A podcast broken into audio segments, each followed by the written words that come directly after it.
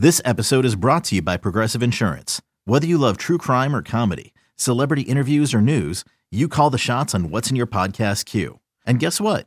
Now you can call them on your auto insurance too with the Name Your Price tool from Progressive. It works just the way it sounds. You tell Progressive how much you want to pay for car insurance, and they'll show you coverage options that fit your budget.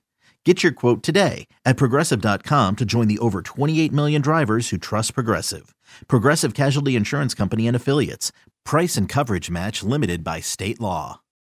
When you need mealtime inspiration, it's worth shopping Kroger, where you'll find over 30,000 mouthwatering choices that excite your inner foodie. And no matter what tasty choice you make, you'll enjoy our everyday low prices, plus extra ways to save, like digital coupons worth over $600 each week. You can also save up to $1 off per gallon at the pump with fuel points. More savings and more inspiring flavors make shopping Kroger worth it every time. Kroger, fresh for everyone. Fuel restrictions apply.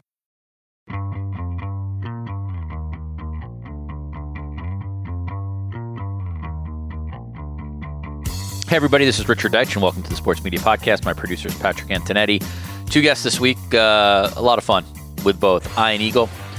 Man, does it take a long time to give his uh, resume. He is a CBS Sports NFL and college basketball broadcaster, of course, also works for Warner Brothers Discovery when it comes to the NBA, the Yes Network when it comes to the NBA, Westwood One Sports when it comes to the NFL on radio.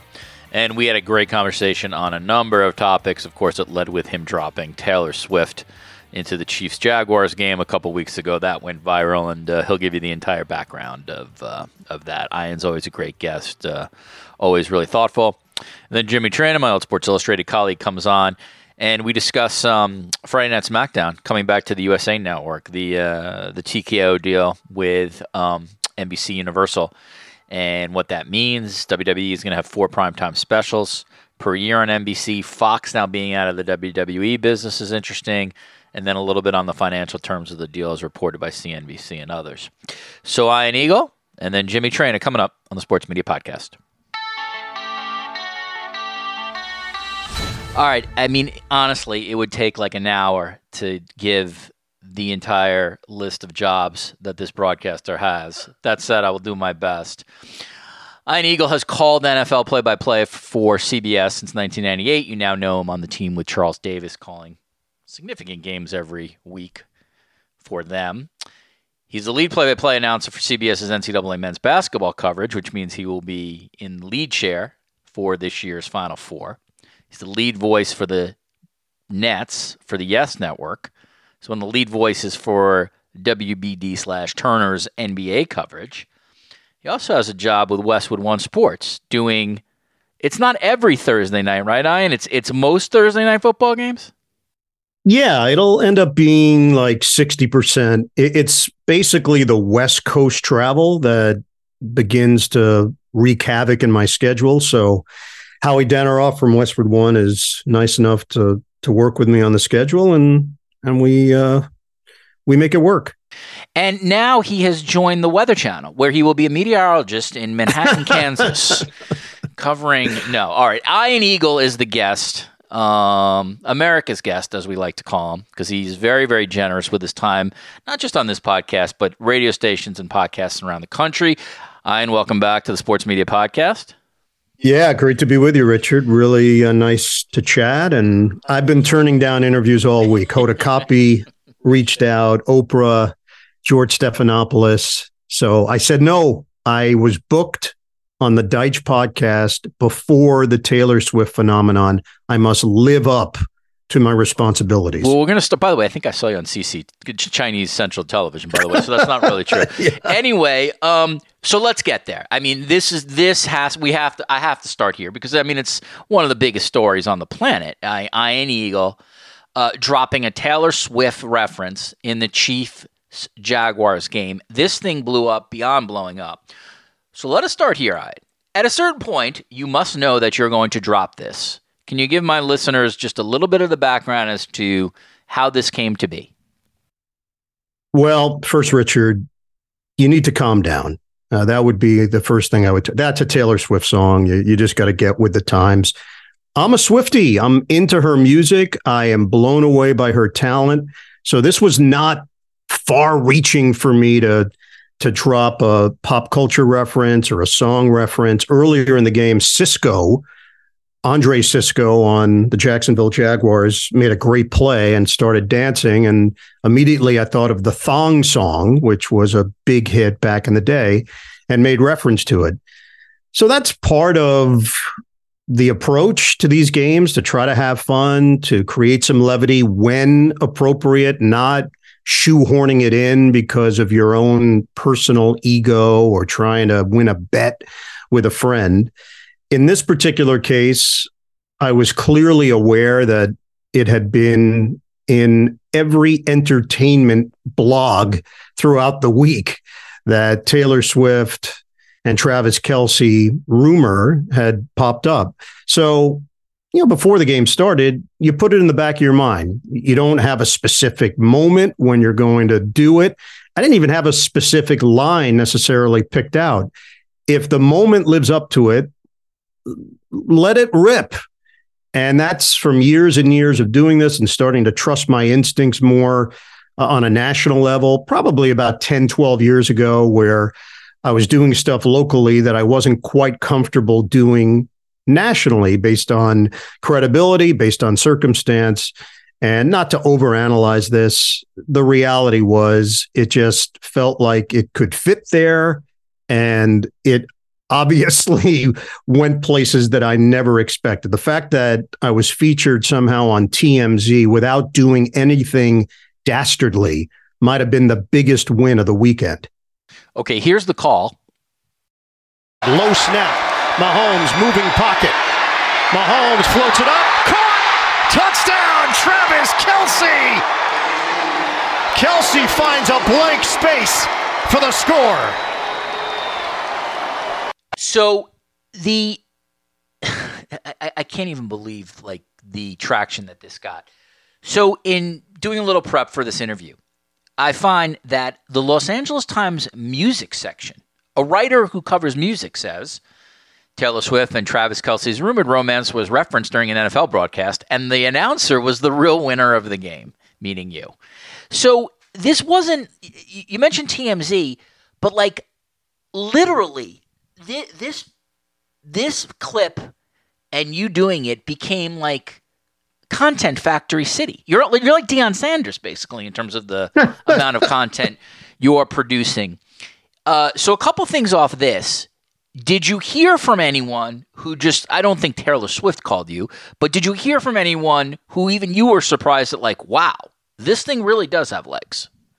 Uh, my phone definitely blew up. I would say the fact that my sister texted that has no sports interest whatsoever meant that it crossed over into a, a different stratosphere of attention. And that's when I, I realized, oh, this is no longer a, a fun little NFL clip. Uh, this this actually had legs and continued for days upon days. And I had people texting me pictures of Taylor Swift, Travis Kelce, and then in between them, a picture of me. That's when the to to me the the complete uh, hilarium of this hit me that uh, I could even be associated with this level of entertainment and fodder. It, it was it was very entertaining on a personal level. Have you heard from any Kelces? I have not. I have not. Interesting. Travis Kelce, one of the the best guys that you can talk to in a production meeting, not just based on this situation, just based on years and years of meeting with him. Just a really likable dude, uh, always entertaining, always brings the energy. We did ask for him prior to the Jacksonville game, and it might be the only time that he turned us down. And the reality, I don't think it was based on Taylor Swift. I think it was based on him just trying to get ready for the game, bounce back from the injury not wanting to have to deal with that aspect of it and just laser focused on doing his job.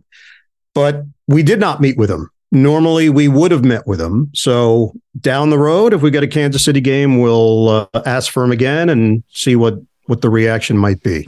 Okay, now what do you have a plan for this week? Like, will it be Selena No. Gomez or Miley No, no, no, no, Cyrus or Katy no. Perry? No. Okay. No, maybe the Jonas brother. No, I have no plan for this week whatsoever. Uh, I I truly don't go into these games thinking I've got to do this, I've got to do that.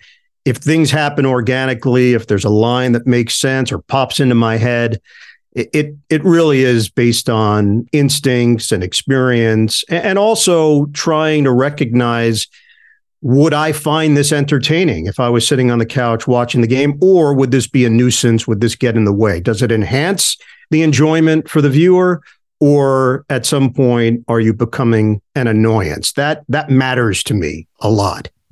Do you remember the Simpsons uh, episode where Bart Simpson like came up with a catchphrase and then they basically kept making him do it over and over again and then eventually he faded. So that's this. I don't want to see that happen to you, where it's like, all right, No. I and do the line. No, I okay, that's not going to. I happen. will I will police against that. I promise you. I, I will put safeguards in place. I will alert people that I trust.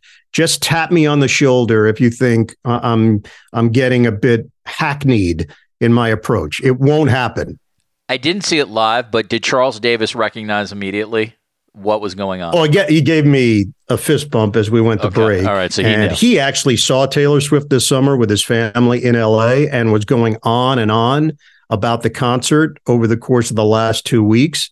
So he is a true Swifty that put his money where his mouth is and paid the freight to to attend a concert in Los Angeles. And uh, yeah, he got it the whole way and and was smiling ear to ear as we went to commercial. Yeah, the only I, I don't know if there's an equivalent to the, like her like the con like the current tour she's on. I mean, I know Springsteen had his moments when he was around. U2, I can remember in the '90s, like all my friends Sure. like wanted to go, but I don't know if there's an equivalent here. Maybe I mean your dad was a an entertainer. Maybe during his day this was the Beatles, but I can't come up with a collar. Uh, you know, I can't come up with a parallel to this. Yeah, I think Beyonce has Maybe, certainly had her moments. And you mentioned it, the Beatles, when they came to America, it was insane. But what happened this summer with Taylor Swift, I was already on board. But now, after the last week of watching the reaction and acknowledging that she has touched on a whole different stratosphere of demographics with her music. Because the other part too that I noticed with people that were reaching out and it's almost comical that that this has been the topic of conversation for me and you. We'll move it on. but trust the the one common denominator that I noticed a lot of people either my age or a bit younger checking in via text or email saying man you've really made it in my household. My daughters brought this to my attention. So the fact that it was crossing over into that area shows you that uh, this is at another level. All right, we'll move on to broadcasting. So this is interesting to me in that you know you you have a lot of experience in radio uh, slash audio, so I know you love that medium, and you're doing Thursday night football this year's radio broadcast. At, you know, at least sort of selected games. The reality of this, Ian, is that um, you have a, already a very intense schedule when it comes to Sunday football. Just given that, you know, um, you're going to get games that are going to 20, 25% of the country. It's not the Nance Romo booth, but it's the, it's the next, generally speaking, it's the next best game below that. And so, um, you know, your preparation time already is, you know, already exists for the, for the television game, but clearly there was something about doing, um, having the radio gig, having that connection to the NFL uh, on that medium was important to you. So why was that something? Why is it something I should say that you want to do? And the other part of this is, does it help your television work at all? Yeah, three things I would say, Richard. One, it makes you better. It makes you a better broadcaster, makes you more aware of situations, it gives you more reps, it forces you to look at the game through a different lens. Second, it does help my prep immensely when I'm seeing more teams around the league, when I can check off another team that I've seen in person. If I get them later in the year, uh, I've got a frame of reference. I have a body of work that I can look back on and say, okay, this is what was going on in week five, and not just parachuting in, parachuting out. And third, it's really fun. It's a fun thing to do. It's a blank canvas. It is very much a play by play guy's medium. And you feel that when you show up. And yeah, it's a little different. You don't meet with the coaches, you don't meet with the players, you don't have the same access. Uh, you're not necessarily treated quite the same in uh, your support staff getting you into the stadium, getting you out of the stadium, escorting you to the booth. You don't have, uh, you just don't have the bodies uh, on a radio crew. What you do have is a close knit group, people that you work with consistently, whether it's Howie Deneroff, Mike Eby, Aaron Cummins, Larry Costigan. Uh, these are people now that I've banked many, many, many years of games and experiences with where you trust one another. The analysts, I work with a bunch of different people. I like that. I like having different takes and different approaches. And it forces me to be better as a play by play announcer in finding common ground and forming chemistry. Working with a, a new Hall of Famer, Joe Thomas, really smart, uh, highly experienced, highly cerebral but it forces me to put a different hat on. Worked with the McCourty twins a couple of weeks ago in Philadelphia, a whole different experience of a three man booth and two guys that sound alike and think the game a certain way, but have a different way necessarily of doing it. And they're still trying to find their way. They're so new in the business, but so natural and gifted in how they see the game. So you throw all those things together, uh, it it really makes for a fun time. And the reason why I got into this business, in addition to making a living and fulfilling a dream of doing this, was to to have fun while I was doing it. So, one of the things about your career is you have had a ton of different partners, and currently you have a ton of different partners. Whether it's uh, you know, in the NBA, you want, you're working with Sarah Kustok. Then you switch to the NFL, and you're working with Charles Davis. You just mentioned the partners that you have with um, Westwood One. You have different partners when it comes to Turner. Um, and the reality is, you know, I'm gonna sort of put you over here, as they say in wrestling. I've never heard any of your partners ever criticize you, even like on background or off the record. No one's called you an asshole, Ian, to be to be blunt and honest. and so, um, not to your face, not to my face, at least, right? So, but but that there there has to be a skill set in terms of being able to work with different partners. My sense is that this is just my four cent psychological analysis. I think you have worked in the business long enough where you are comfortable with who you are, and you would like to see the people next to you do well, and that's where I think they feel comfortable with you. Maybe that's right, maybe that's wrong. But do you have a thought as to why you've been able to work with different partners, people of different ages, people of different genders, and generally speaking, you you figure out a way to make it work? Yeah, I think the point you made up um, just a moment ago is a good one, and I, I take that as the highest compliment of all. That I do want others to do well, and I look at it as a team. It's not me and then an analyst separately doing broadcasts where people are forming opinions on each role. They're forming an opinion on the two of us or the three of us, how we're presenting the game. So those conversations that we're having on the air hopefully are an extension of the conversations that you're having off the air. It really starts there. Uh, you know, being malleable and not allowing ego to be at the forefront of how you approach the job. So I just figured out early on in my career that uh, the best teammate that you can be will go a long way in helping the person that's standing next to you or sitting next to you do their job well and succeed and do the best that they can do in that three hour period. And then the time spent off the air doesn't mean you're best friends with everybody. That's not how life works. But can you find common ground? Can there be some laughs along the way? Uh, can there be some light moments that are shared that people can relate to and connect with? And also knowing when you got to get down to business and also what buttons to push. If I'm working with someone who really loves talking strategy, then I've got to key in on that. I've got to put them in a position to succeed and to take advantage of that insight that they bring.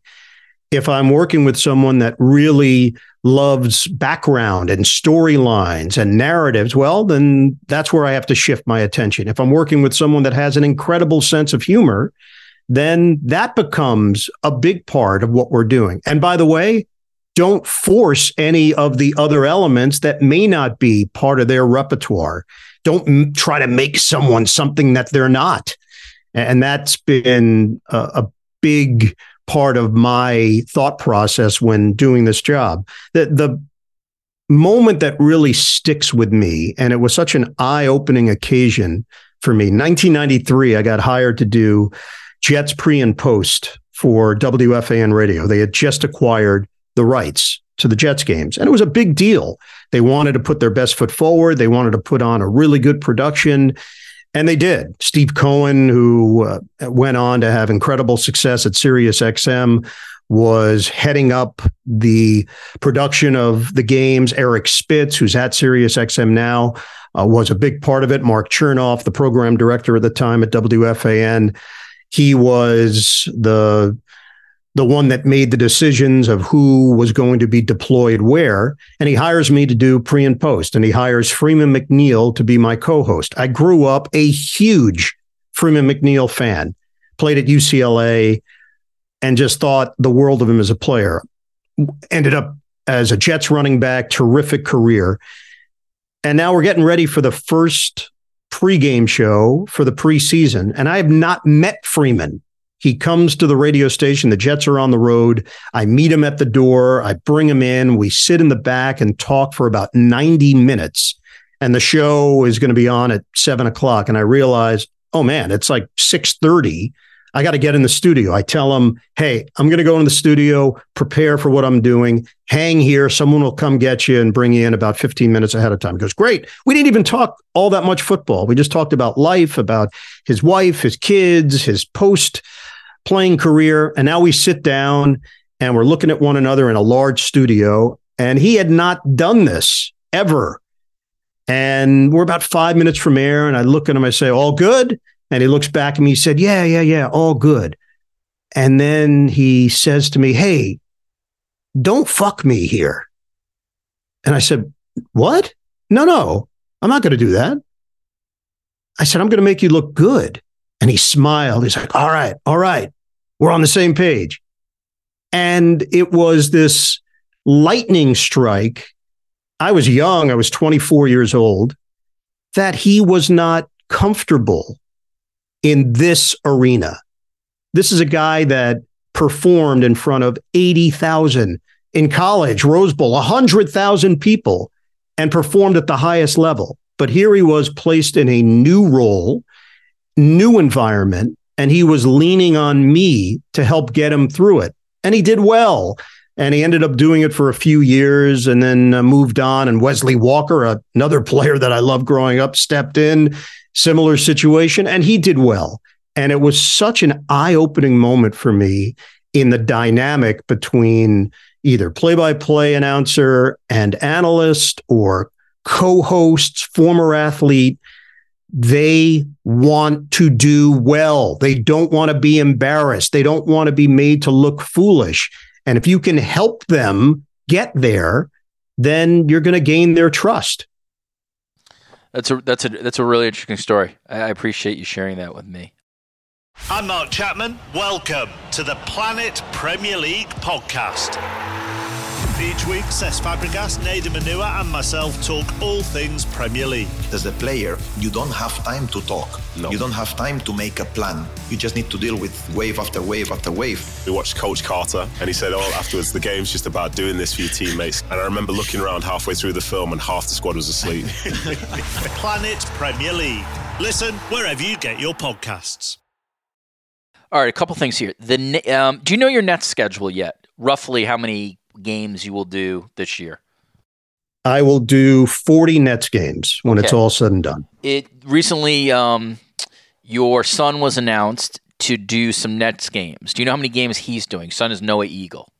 You know, I'd like to address that.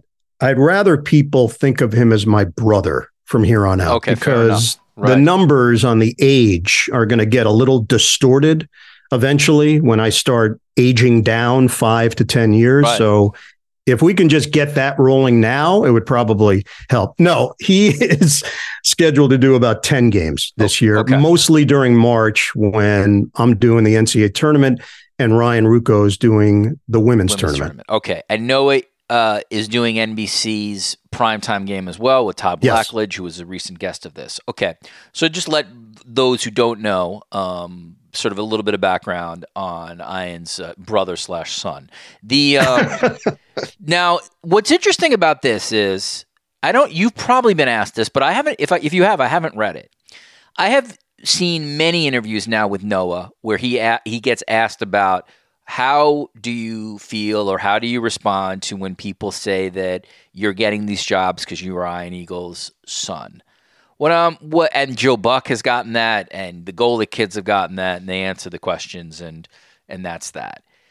What usually doesn't the person who usually is not asked, interestingly enough, is the father of this situation.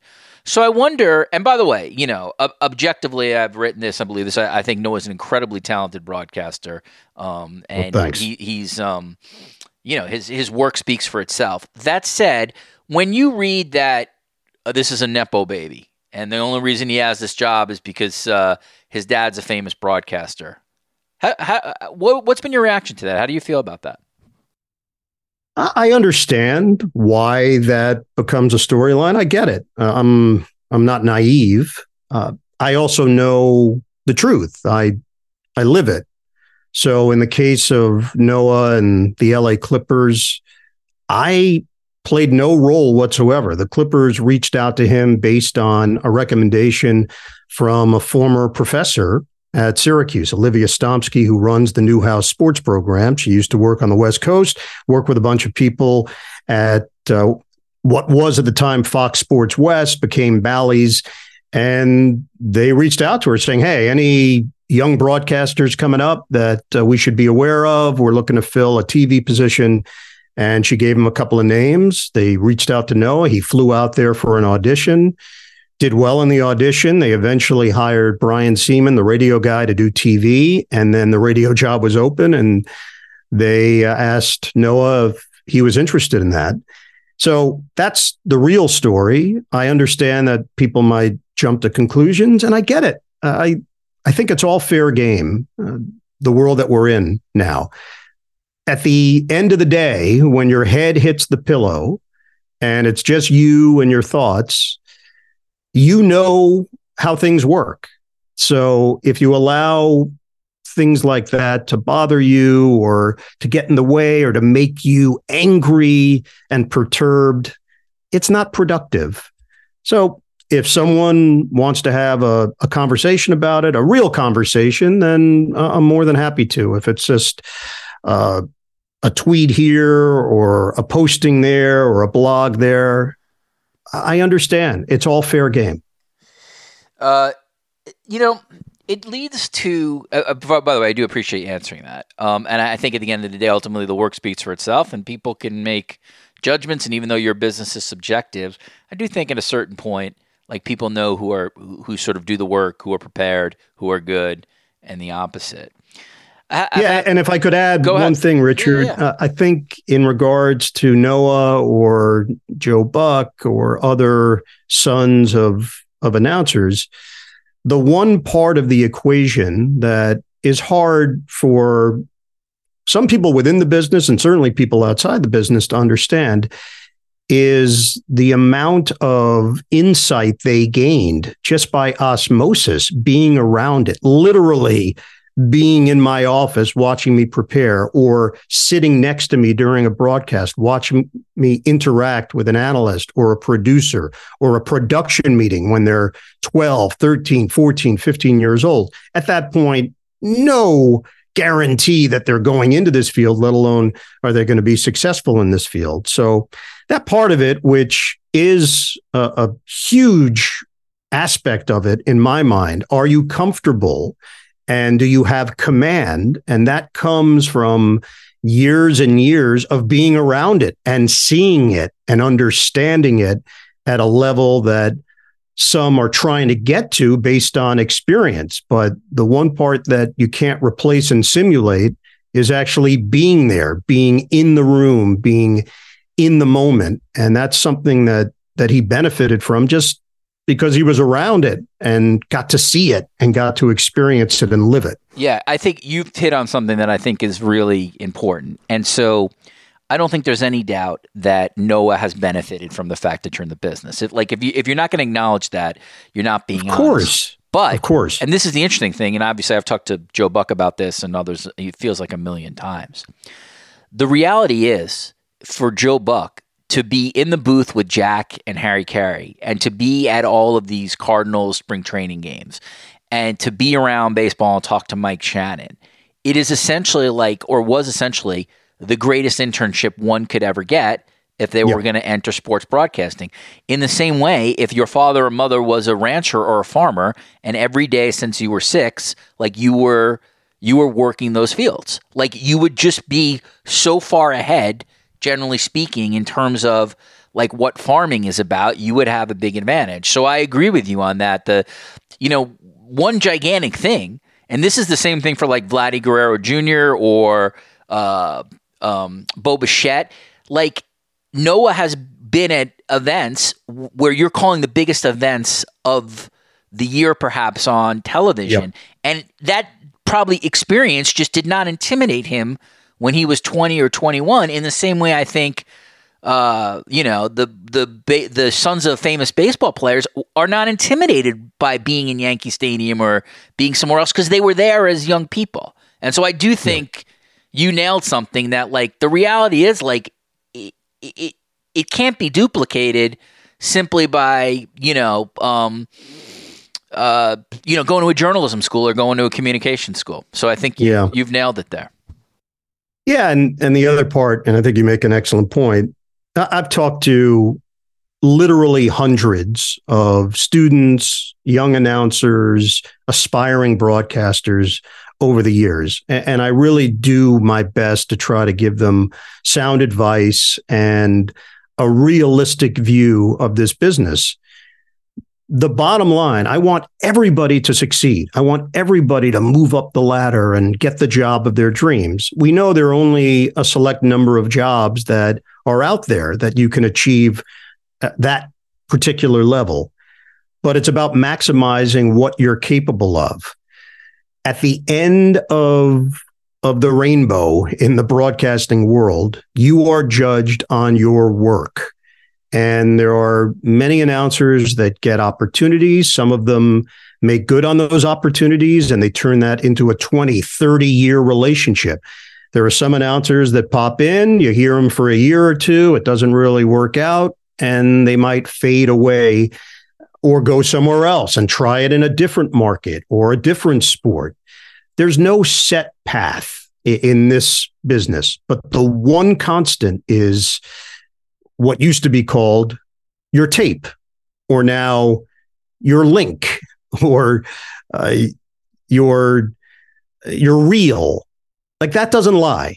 That that's ultimately what it comes down to. You turn on the radio, you turn on the television, and the work speaks for itself.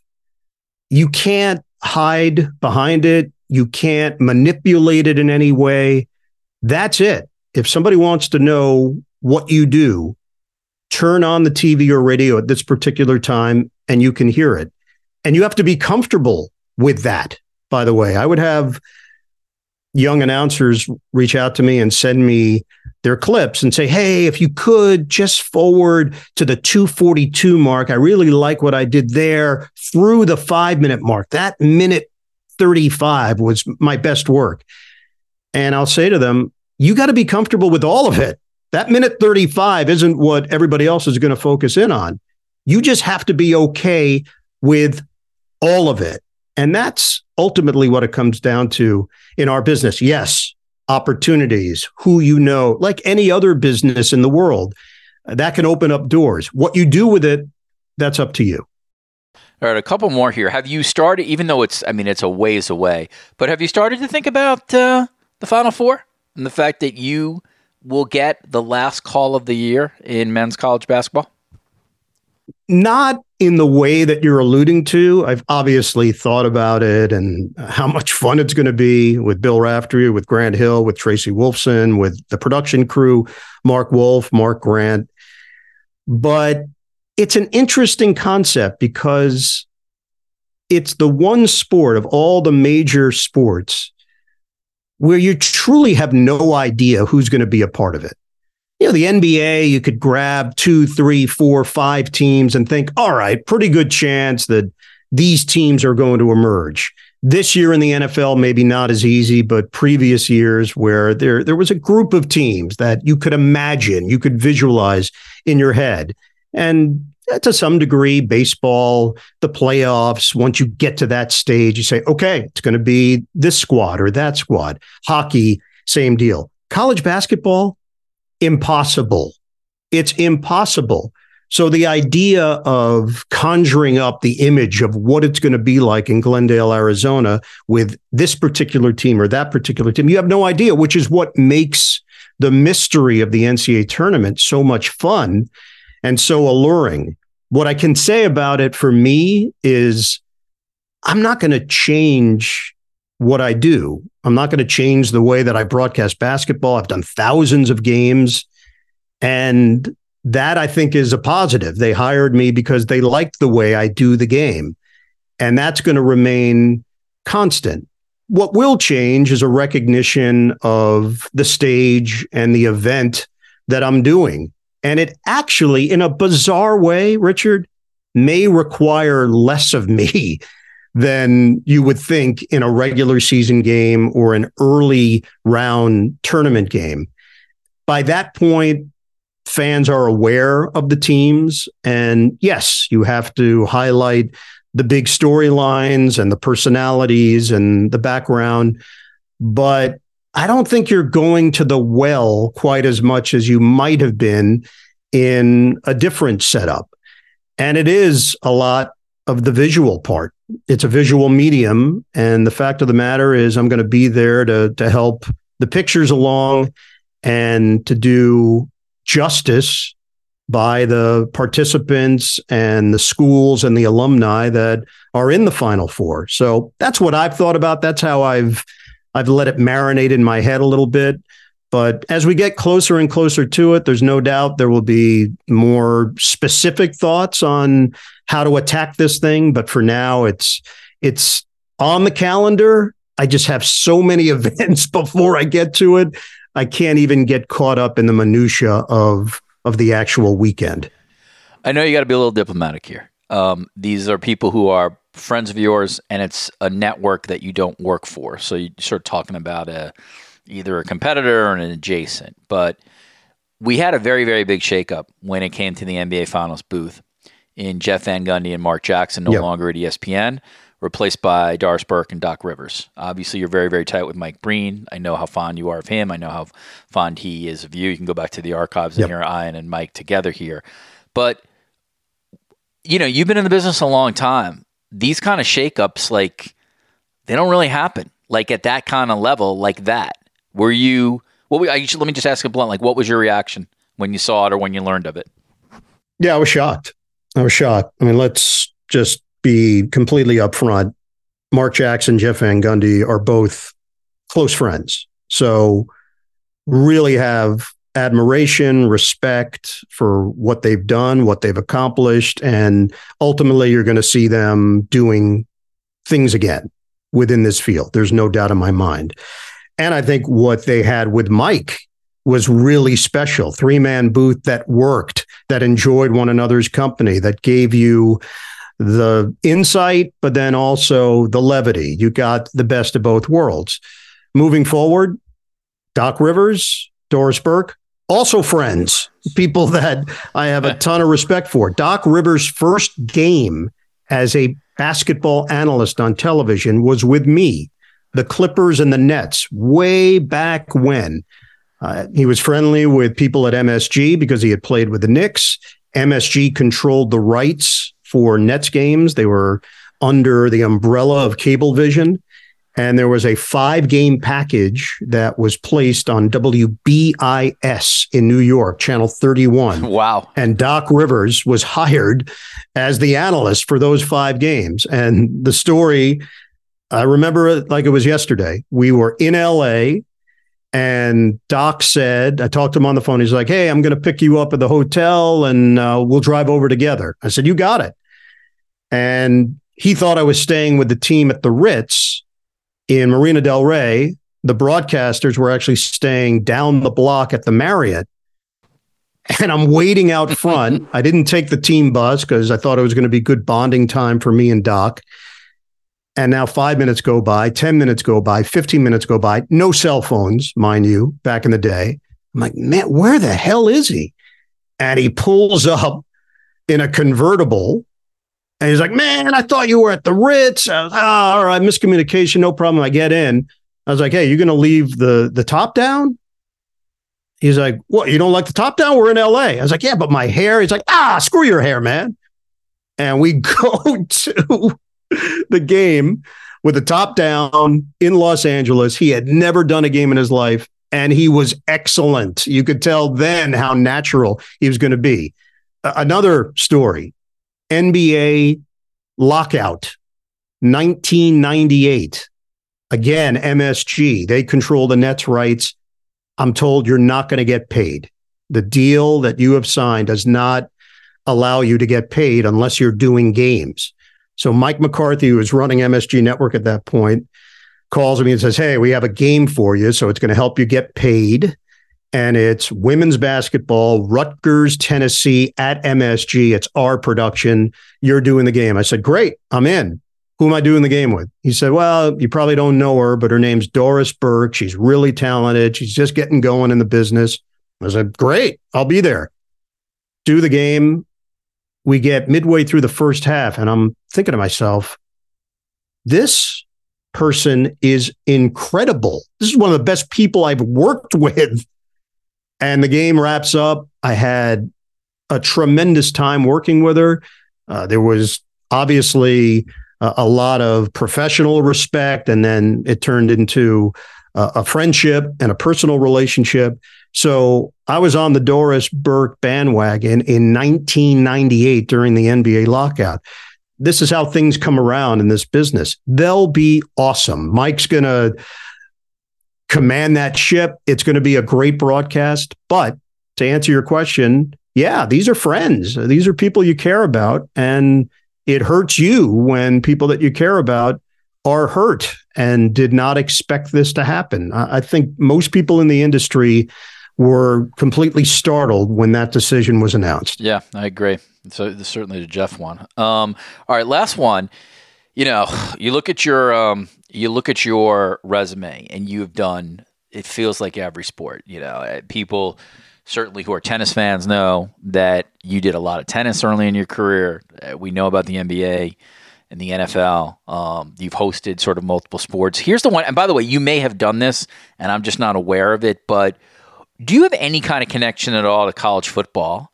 And would it ever be any of any interest and i don't know how this would happen but as a one-off like would you love to call like Alabama LSU at night or do one of these hmm. like famous uh, college football rivalry games because my sense is just based on where your career has been which is mostly in the East Coast and the sports that you've done I would think that's the one sport we haven't done a ton of stuff. Well, I did Army Navy for a while. Oh, that's uh, cool. Uh, Boomer Esiason yeah. and I did it for an extended period of time. The first one I did was 2002 I think I did nine of them. Craig James was my analyst the first year. And then I believe Boomer jumped on board after that. And it was a blast. I mean, that was a very unique game, and I yeah. wouldn't put it under the classic college But still, an incredible atmosphere. Yes, just a different vibe. Meeting with the cadets, meeting with the midshipmen, that was part of the deal. You would go to Annapolis, you would go to West Point, and I was just blown away. I was blown away by by these young people and uh, the commitment that they had to not just playing football, but to our country and to preserving freedom and the responsibility that came with that and the stories that came out of that. So that was a big part of of a, a long stretch of my career at CBS. You know, there was a time where it was being discussed a possibility of maybe taking over the SEC package one day once Vern was done. Oh wow, interesting. And breaking news here. I the timing, yeah, the timing of that was Dan Fouts and I had just started doing games together, and I think because we bonded so quickly and felt instant chemistry in the booth, literally, uh, we we felt it right away. Uh, we had the Raiders and the Titans week one of our first season, and the first quarter we knew it was going to work. Dan has a bunch of friends in the Nashville area. His wife, Jerry, would uh, put on a concert out in Oregon and would invite country music stars. And year after year, they would show up. So he had a bunch of country music friends and they would come by the booth, uh, whether it was Amy Grant or Vince Gill. In this particular case, John Hiatt was in the booth with a headset on for our first game. And we get through the first quarter, and Dan turns to John Hiatt and says, uh, "You enjoying it?" He says, "Man, yeah." He goes, "How long have you guys been together?" Man, you're great. He says, "This is that was our first quarter, dude." He's like, "What?"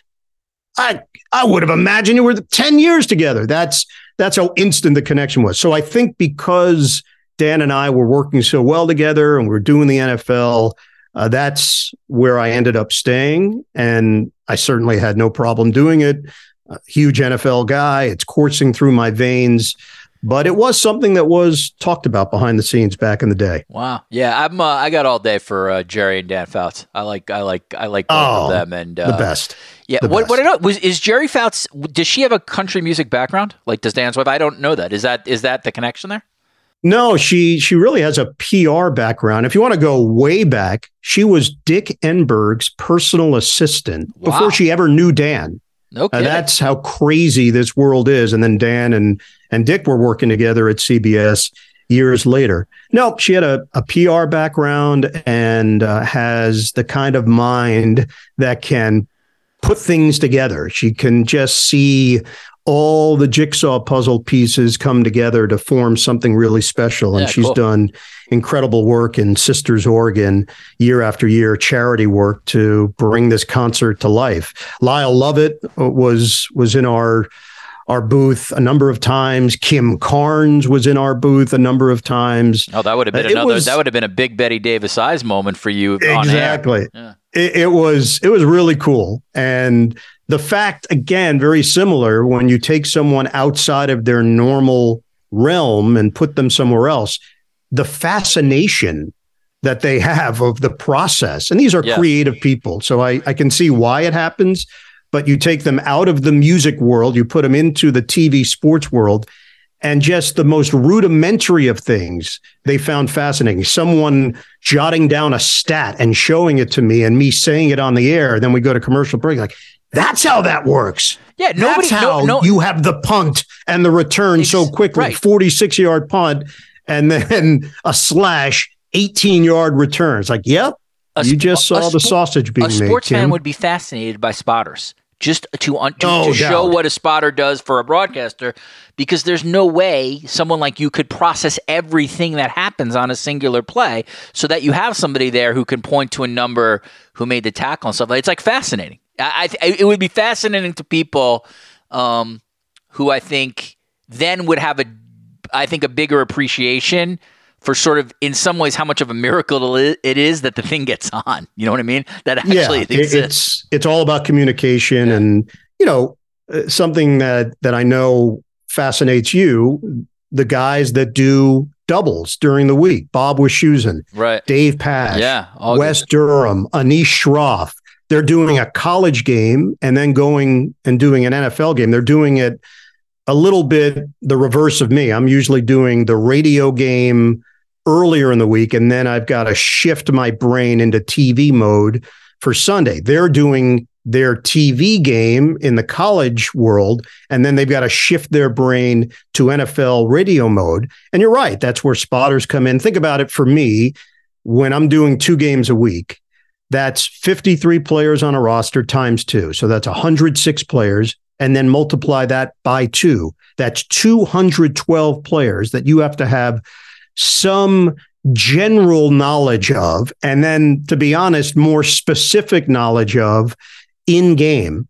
And you've got to be able to quickly evaluate the situation that you see and then identify who's doing what and what it is they're doing. So a lot of it is trust. If you have a, a good spotter, it does allow you to at least turn off a little bit one part of your brain so that you could focus in on what your analyst is saying. You could focus in on what your producer is relaying to you, or what graphic is on the screen, or what's coming up next, or what replay we're coming out of. And now you've got a spotter that indicates to you that a backup running back has checked into the game that takes that step out of all of the information that's being bounced around and juggled around your head. So if that gets you from point A to point B quicker and you know it's right because you trust them, it just allows you to do your job more efficiently. Yeah, it's um it's I mean it's obviously it, it can't sort of exist, but if you ever happen to have the opportunity to sort of see a uh, pro level broadcast uh, live from behind the scenes, you you will. I certainly the people who listen to this podcast will find it fascinating.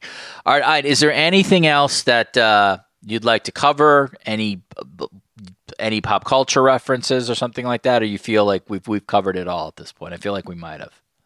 I mean, if you want to do another ten minutes on Taylor Swift, we could get into Bad Blood or Ooh, I knew you were nice. trouble or wow, you re- you're legit. I mean, this is yeah, this is not one of those. I'm just going to come up with the uh, a ref a song reference from the the hit maker of the day. I mean, this you your bona fides are, are clear here. I think so. I um, just I just want to prove and validate that this was not some random thing that I grabbed out of right. thin air. I, I must tell you, I got a number of emails and texts not from close friends, but from acquaintances that said, Was that on purpose or did you accidentally get there? And I, I found those really funny. Also, uh, you would not that, you would not get confirmation for this, okay? But I would bet if I had to go to Vegas, I would bet 99.9% that Taylor Swift was or is aware of this. You agree? You think? Yes. I don't think there's any way that someone there someone in her orbit is absolutely an NFL fan. It just makes logical sense, just given the popularity of the sport. And I think someone would have mentioned it to her, and I think she would have checked it out. Do you think there's a 99% chance that the person that told her said, Taylor, Kansas City, Jacksonville, you have got to hear this call from Ian Eagle? I predict, I'm saying that your name wasn't even mentioned when she was told. I'm just oh, saying you got to check this out. Yeah, it is crushed. Although interesting enough, Charles Davis was, and they're going out for dinner later. you are probably right. All right, Ian Eagle again. I'm not giving his resume because I'm exhausted already at this point. But you know all the places uh, he'll be at. Um, check his workout obviously right now when it comes to uh, the NFL on CBS as well as Westwood One. We'll eventually follow him when he when the Nets come uh, for the Yes Network, and then obviously NCAA basketball season. We will uh, hear him on the. I should know this. Where is the Final Four this year? Where's your first? Final Four is uh, Glendale, Arizona. Okay, not bad weather, right?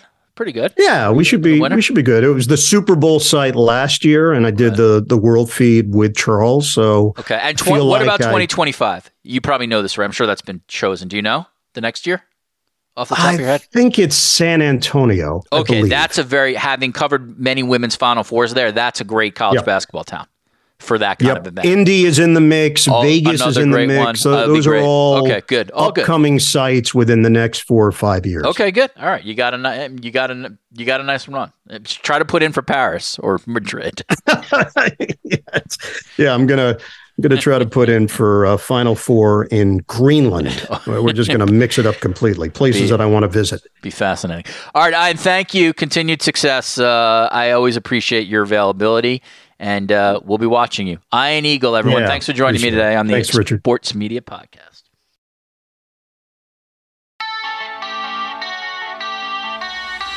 All right, as I said at the top, I mean, this is the second guest of this podcast, but this gentleman is an absolute first guest. This is an eight chair kind of guy, not easy to get, tough to eventually track down, but we have landed him. It's Jimmy Traina, writer slash podcast host. His podcast is SI Media with Jimmy Traina, which you can get at Apple, Google Play, and all the other places. And that is a name change. And we will talk about that as well, in addition to why he is here. The WWE and NBC Universal agreeing to a five year domestic rights deal. And I welcome Jimmy Traina back to the Sports Media Podcast. Jimmy, how are you? I'm doing very well. How are you? Very polite, Jimmy. Thank you. I'm good. Um, all right. Before we get into the, the WWE stuff, which is you know significant media news, I think for both of us, Mm-hmm. the you Yep. you the as most people know, prior to you hosting, I hosted the Sports Illustrated Media Podcast. That has now changed, and at least from my perspective, the the name change is about branding the Jimmy Traina brand as much as anything. I wonder if you can give us the story behind the name change of the podcast. Uh, the story is that my producer Shelby said to me one day while we were taping the pod that higher ups wanted to change the name and the logo, and I said okay, and that was it. That's there's There's nothing. not really. There's no other. There's no story other than that. That's the entire story. Have you found that the name change has helped with downloads and and um, exposure? No. Not at all. Nope. Okay. Nope. Why not going back maybe to the old old name that that I had? Because I then I, I think that looks a little ridiculous to go Yeah. back. Can you believe, by the way? I mean, I know you know this, but like, Mm. it's crazy because like I started the SI Media podcast in 2015. It's now eight years Right. later. Eight years later. And by the way, you were on that podcast early, so it's not like Yeah. so you and I, and you also did you do a Train of Thoughts podcast or no?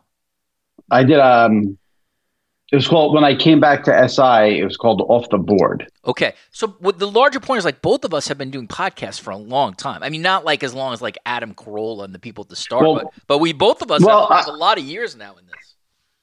And I mean, I started back in probably 09, 010, the hot 010, 09, 2010, the Hot Clicks podcast. Oh, I don't so, even remember. I mean, What yeah, you, from- that's you from that? You, the- just, you talked about from the- the stories were of the day for Hot Clicks? from the closet, from the closet in well, yeah, I know that's swimsuit In the- swimsuit closet. Yeah. Yeah. I mean, and at that time, SI, it, w- it would have been impossible for SI to care less Oh, I agree. about podcasts. We both know that. That is true. They blew it. and I was getting, and I was getting like, John Cena came to the building to do the podcast. really? um, that's that's. oh, yeah. yeah. Yeah. Paul Heyman came for Um, mine. I didn't know you had it though. That's a bigger get.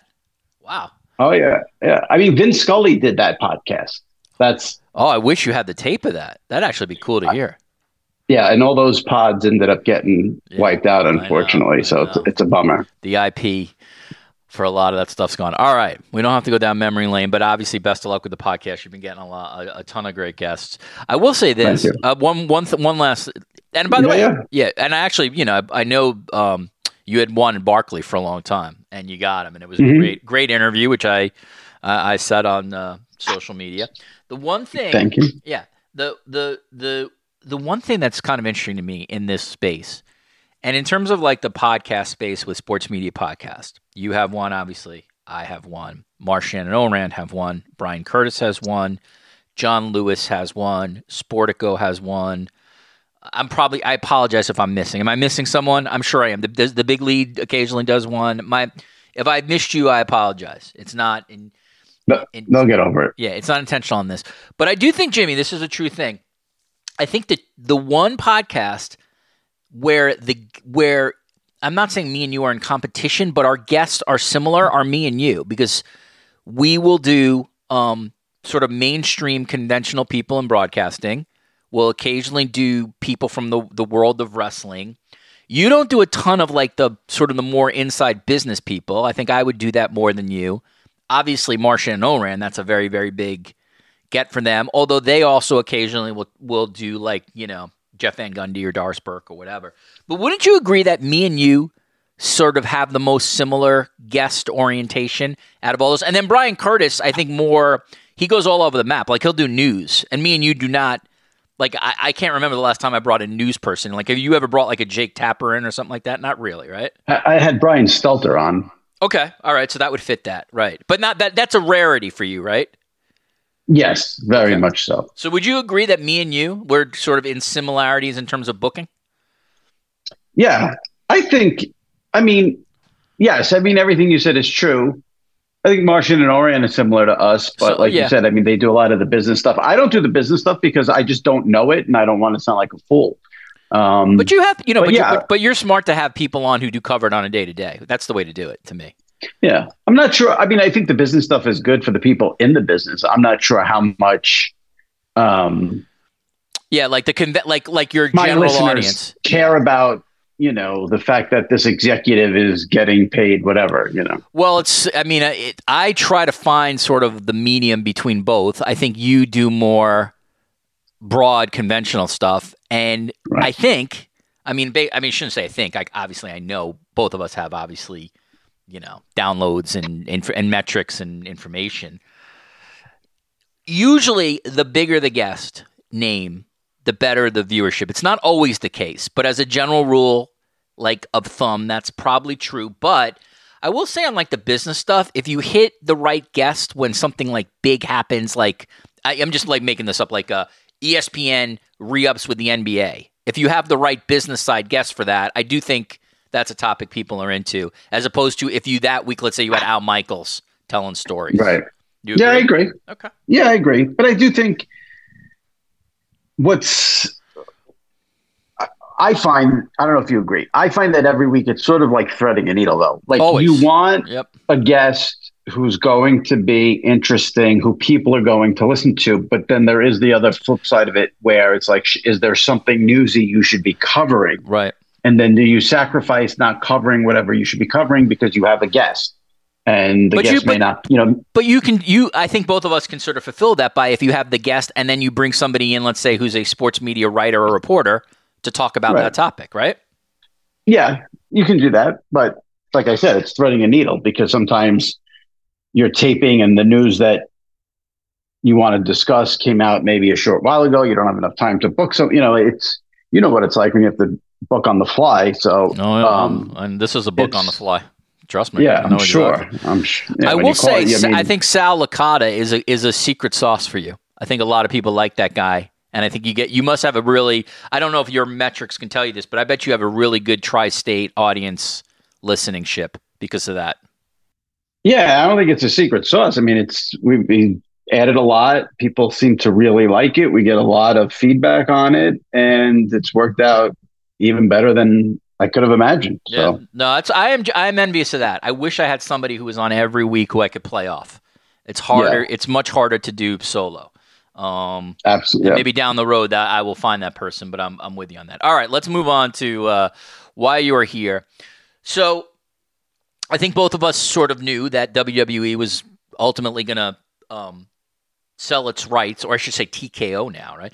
Was going to sell its rights somewhere, and then we're taping this on Thursday.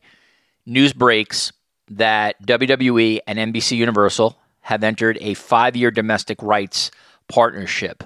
The news here is that Friday Night SmackDown is now returning back to USA Network beginning October of 2024.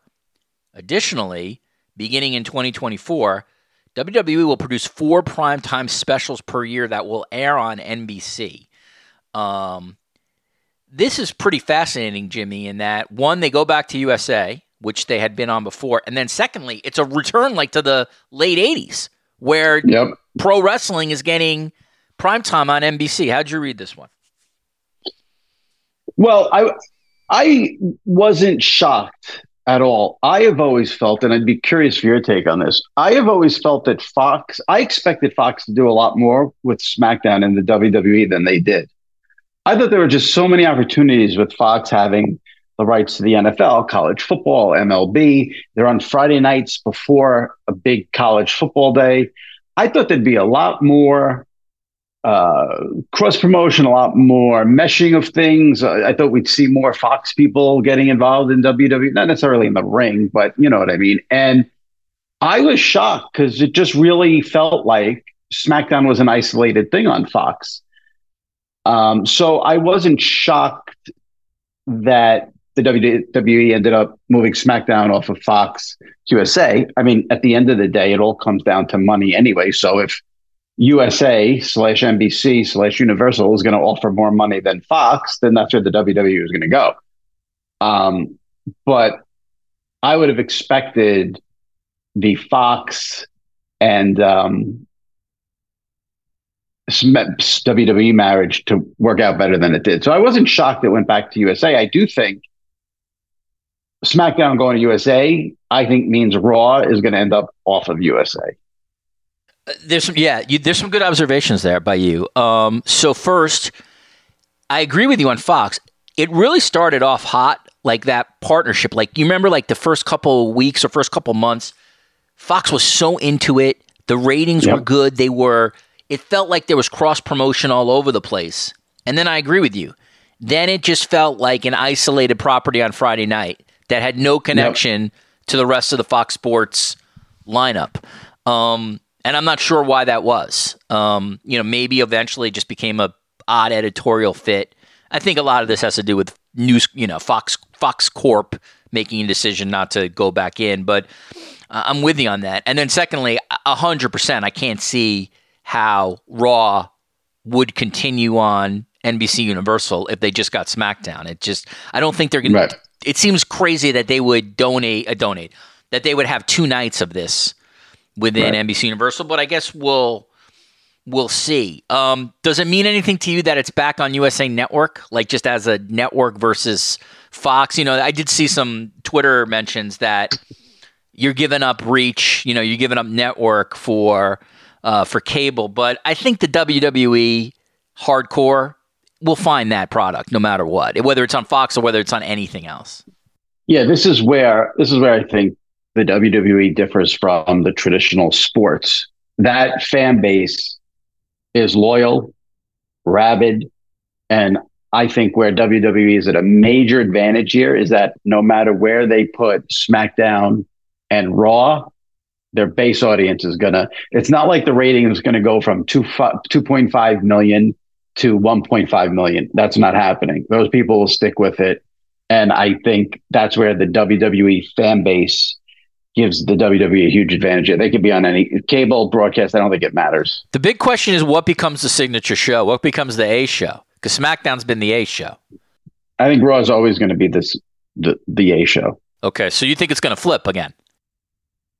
I think it's. I don't think it ever flipped. I don't. Know. You don't think, think when when when especially early on when Fox was really pushing stuff, you don't think that SmackDown became the A show just because it was on network? No. Really? No, I think Raw is always the A show.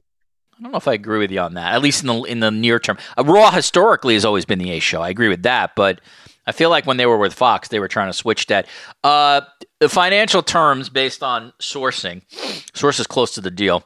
Sources close mm. to the mm. deal really smells like WWE people talking to these reporters, by the way, but whatever. Yeah. Um, so, um, numbers out there from multiple places, so you know the sourcing is the same. 1.4 billion, up from 1 billion Fox paid in 2019 there would be some people who say, man, they didn't get the increase they want. I'm always of the belief, Jimmy, that if you get any kind of increase in 2023, given the environment that we live in, that is a win. How do you see it? Absolutely. And I think it goes back to what I said. The WWE is a very, very loyal audience. And if you get into business with the WWE, you know what you're going to get. You know how many people are going to watch their programming. You know how many people are going to be on Peacock and buy merchandise and all that. Go to go to events. They're very hot right now in terms of live events. Their live events, I know, are making them a ton of money. Yep. So, um, I think the consistency of the WWE is the reason why they were able to get an increase in rights fees.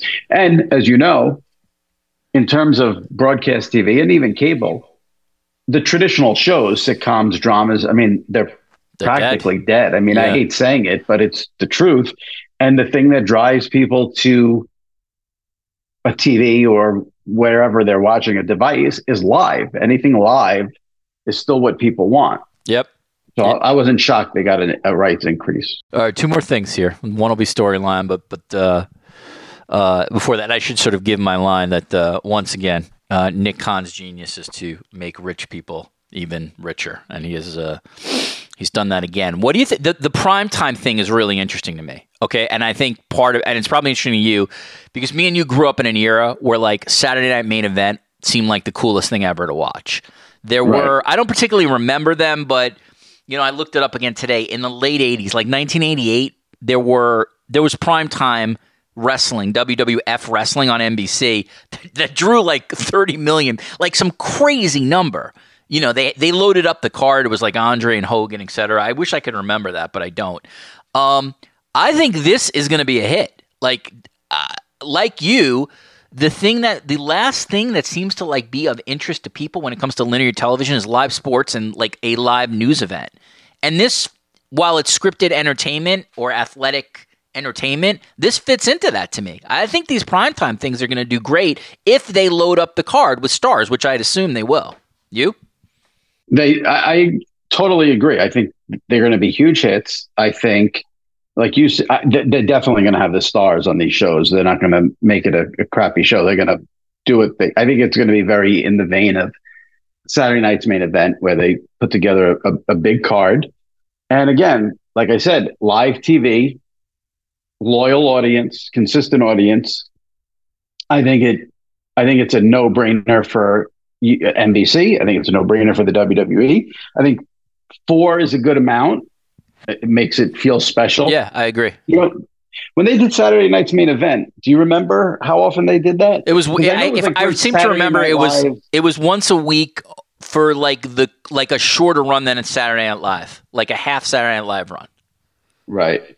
So maybe Yeah, once, think- maybe once a week. Think- I'm over like twelve weeks, maybe or eight weeks, Right. something like that. I think the the four weeks gives it a special feel. I agree. Uh, I'm with you on that. All right, and then the last thing I want to ask you before we get out of here is Yep. you're you you you're a longtime huge rock fan. Uh, Yep. By the way, has he ever, he's not done the podcast yet, right? That's kind of the white No, whale. he- he's he- not doing the podcast. I think you will not get him one day. I'm going to make that prediction No, here. he doesn't do podcasts. He's never on. I mean, I know he's done. I think he's done a. You know, he's on McAfee, and he did. um What's the name? It's a really good podcast. The one that Ryan Clark does. Um, Oh, he did that Oh one. my God. Yeah, I know that one. the, Yeah. The pivot, I believe. Yep. Yep. Yeah, but he's not coming on mine. Okay. I, st- I, I hold out hope. Um, right. do you think there's a storyline that will work for the WWE universe, for WrestleMania, for everything else that involves him? And the only reason I ask it, obviously, listen, biggest star ever. You put him, he can do anything, and people are going to be interested. That's not my point. But is there some way where it would make sense to involve him with Roman, Cody Rhodes, where it makes sense that the storyline exists after he leaves? Because you, in theory, you can't make him have the belt. He's not going to be there every day. So that I think that's impossible. If you if he beats Roman, don't don't you then in some ways bury Roman? And then the Cody thing, like I think they just have to eventually decide like, do they want to put the belt on Cody and make him the face of the company? So that's the only thing. I, I know I imagine Rock's gonna be part of this. It's gonna sell incredible tickets. That's not the point. The point is, is there some kind of logical way to make it where he's involved where it doesn't just seem like a weird one off? Do you know what I'm trying to ask you? I do, but I don't think it matters. I honestly don't think it matters. When he came out on SmackDown last week, I mean, that place completely lost their minds. The bottom line is they just want to see The Rock. I really don't think the fans care about. I mean, listen, you have these whacked out, lunatic, fringe WWE fans that go through like the storylines and like figure out like where WWE screwed up this storyline. Okay, you'll have some of those, but clearly they're going to do something with. I'm sure they'll do something with the family and the you know the fact that Yeah. Roman and and and Rock are cousins, and they'll come up with something. But I, I don't think it matters. I think people just want to see. Um, They want the moment of Roman staring across the ring from The Rock. and yeah, exactly, exactly. Reminiscent of um, Rock Hogan. Yeah, uh, I- I- WrestleMania. right, and that will be that will be earth shatter or earth shaking, and the place will go nuts. And I agree with all that. And maybe you're right. Maybe I'm overthinking it. I just I do think there has to be some kind of logical story where he comes in. He's not going to be around every week, so you have to figure out what's well, logical they've done, after they've he done comes. this before with Cena when he feuded with Cena. He wasn't there every week. They had him on doing video vignettes and and um, Yeah, that's true. you know satellite stuff, and so uh, you know they'll figure it out. I I think they maybe are even overthinking it. You know because what Rock told McAfee was the deal was um they had the deal done and they they couldn't come up with something. And i'm like uh, doesn't matter what you come up with. Just get in the ring you know do the promos that's what you know i, I don't know. I where i do think it's an issue is i do think it'd be hard This is what you're sort of hitting on. I do think it would be hard if he just showed up at wrestlemania and had this match. I think he does need to be on raw two or three Two times, right? Can I give you my And- Can I give you my fantasy booking? sure And then we'll get there. Okay. I, they're not going to do this. Okay. So you set it up, obviously, like Rock has to. He, he has to sort of redo the family name, right? Roman's ruined the family name. Rock has to come in and beat Roman to um, to restore the tarnish of the name. Okay, they go Right. through. They go. They have a. They have a whatever six week, ten week run. Eventually get to WrestleMania, whether it's night one or night two. Rock eventually beats him in a classic thriller match. Somehow, whether it's a Money in the Bank thing or something like that, Cody sprints into the ring, cashes that in, and then beats Rock. That's what I would do. They're not going to do it, but that is what I would do. see i think it's important for cody to beat roman Yeah, okay. That's interesting. He still can, by the way. You can still have Cody Roman in my theory afterwards. You could do that for next year. yeah You can have them chase each other. But yes, I think you I think what will happen is closer to what you're saying. Somehow Cody and Roman will be whatever this wherever the story goes next after WrestleMania, even if Rock's involved. That's what I think. Yeah, I, I I don't. I'm not convinced that the WWE is going to make sure Cody's involved in this. Okay, well maybe. I don't I mean I don't know. I feel like eventually they they got to make a decision if they're going to run with the guy or not. I agree, and you know they look at things differently than me. Like I think the WWE thinking was after they didn't have a win at Mania against Roman, they put him in a feud with Brock Lesnar, and they think that's a big deal. I think Brock Lesnar is the single most boring wrestler ever, and I couldn't even. Uh, he comes on, I change the channel. So like, Bro- No, I mean, I, I, I, No. I know. I mean, I'm not. It's not a sustaining feud or anything, but I do think Brock gives you the one element of danger that nobody really else has. yeah, I don't get that at all. You kind of believe that the guy could kill anybody. That's there's value in that. Yeah, All right, I guess I just don't we- see we- it that we way. could disagree. I, to me, if a guy can't talk, I'm not interested. No, he's he's gotten better as a talker. Anyway, we'll end it here because I don't want all the comments you know that you get, Jimmy, whenever you talk wrestling. You know, get, gets too Yeah. long. So we'll Yep. uh, and I almost never do this. Is there anything else you want to bring up before we get out of here? This is this is not a full Jimmy Traina appearance. This is this is an abbreviated one. Is there anything else? I, I'm so put on the spot. Is there anything else I want to bring up? I guess I don't think so. Well, we'll come back. I mean, I'll have you do the NFL and Colorado and whatever else is sort of coming down the pike over the next couple months. All right, obviously, check out the SI Media with Jimmy Traina podcast, um, where every week um, he pretty much has a name person and interesting conversations.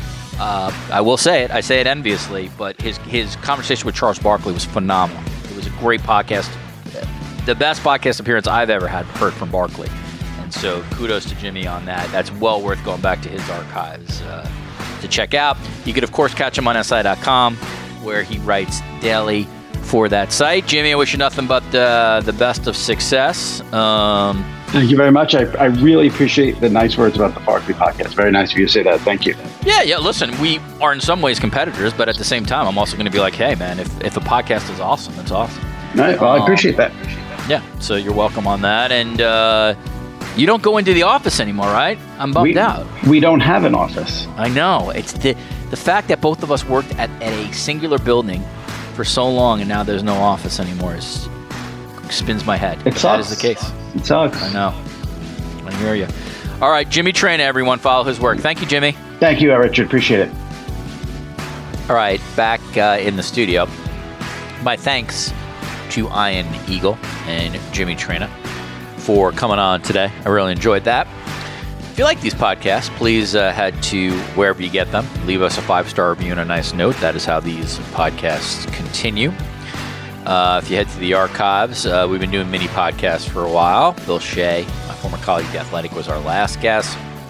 Prior to that, we had uh, John Lewis of Sports Media Watch and Aaron Portzline on the Mike Babcock story.